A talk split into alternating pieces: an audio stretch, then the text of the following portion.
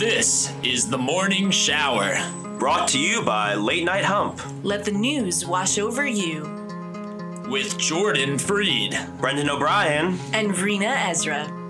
These are your shower headlines.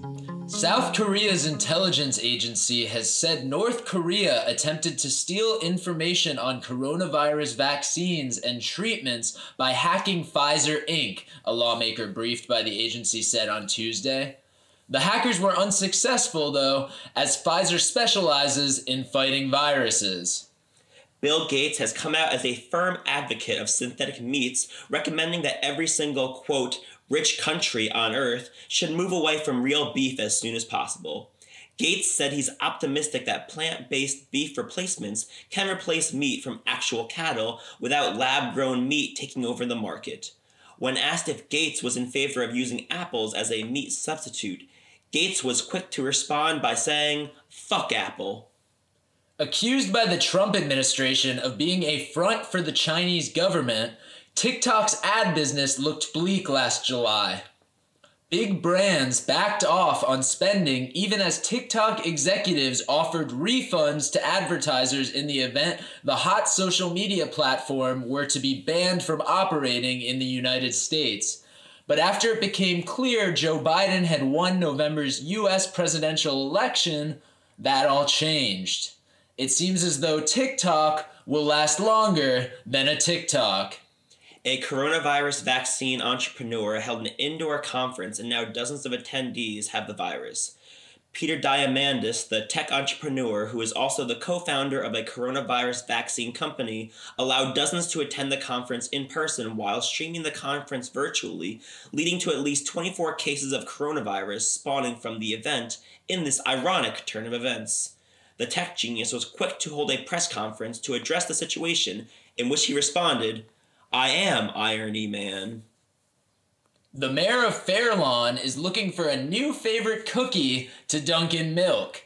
During a Facebook Live session last week, one listener told Mayor Kurt Peluso they thought the town should boycott Nabisco, the maker of Oreos, after its parent company, Mondelez International, announced it would be shutting down its 63 year old Nabisco plant in Fairlawn and laying off hundreds of workers.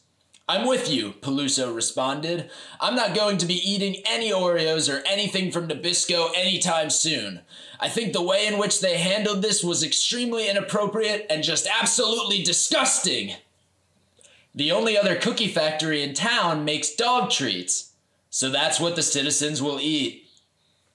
A hero paper boy in Kent, England, saved the life of an elderly woman who had been lying on the floor for three days after suffering a fall. 18 year old Bob Pert noticed the newspaper he delivered the day before was still poking out of the letterbox of an 88 year old woman before notifying the newspaper company he works for, who notified the authorities, who found the woman and brought her to a hospital. Finally, a news story involving the news that is actually newsworthy. Police across New Jersey have arrested more than 6,000 people for minor marijuana possession in the three months since 2.7 million voters said yes to legalizing weed in the Garden State.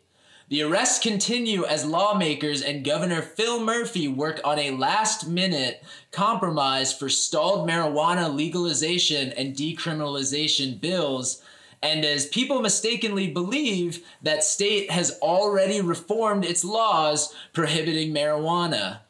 Police arrested 2,378 people for possessing less than 50 grams of marijuana during the month of January, according to a report from the state judiciary. How much weed are the police smoking that they can't remember weed is legal? It's the Garden State, for Christ's sake, and they're continuing to make it illegal to grow a plant? Governor Murphy and his legislature needs to start smoking sativas and finish this damn law. The accidental discovery of Antarctic sponges on a boulder beneath the ice shelves of the Antarctic has confounded scientists. Animals like these sponges aren't expected to live in these extreme locations because they are so far from sunlight and any obvious source of food.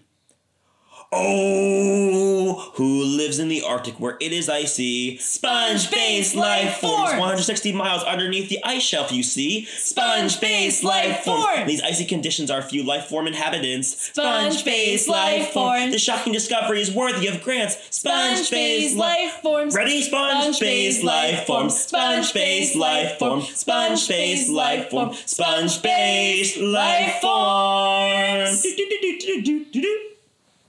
Traffic choked by cement barricades, sidewalks blocked by police checkpoints, protest after protest clogging the streets. For more than four years, life in the shadow of Donald J. Trump's namesake tower on Fifth Avenue has been one intractable snarl.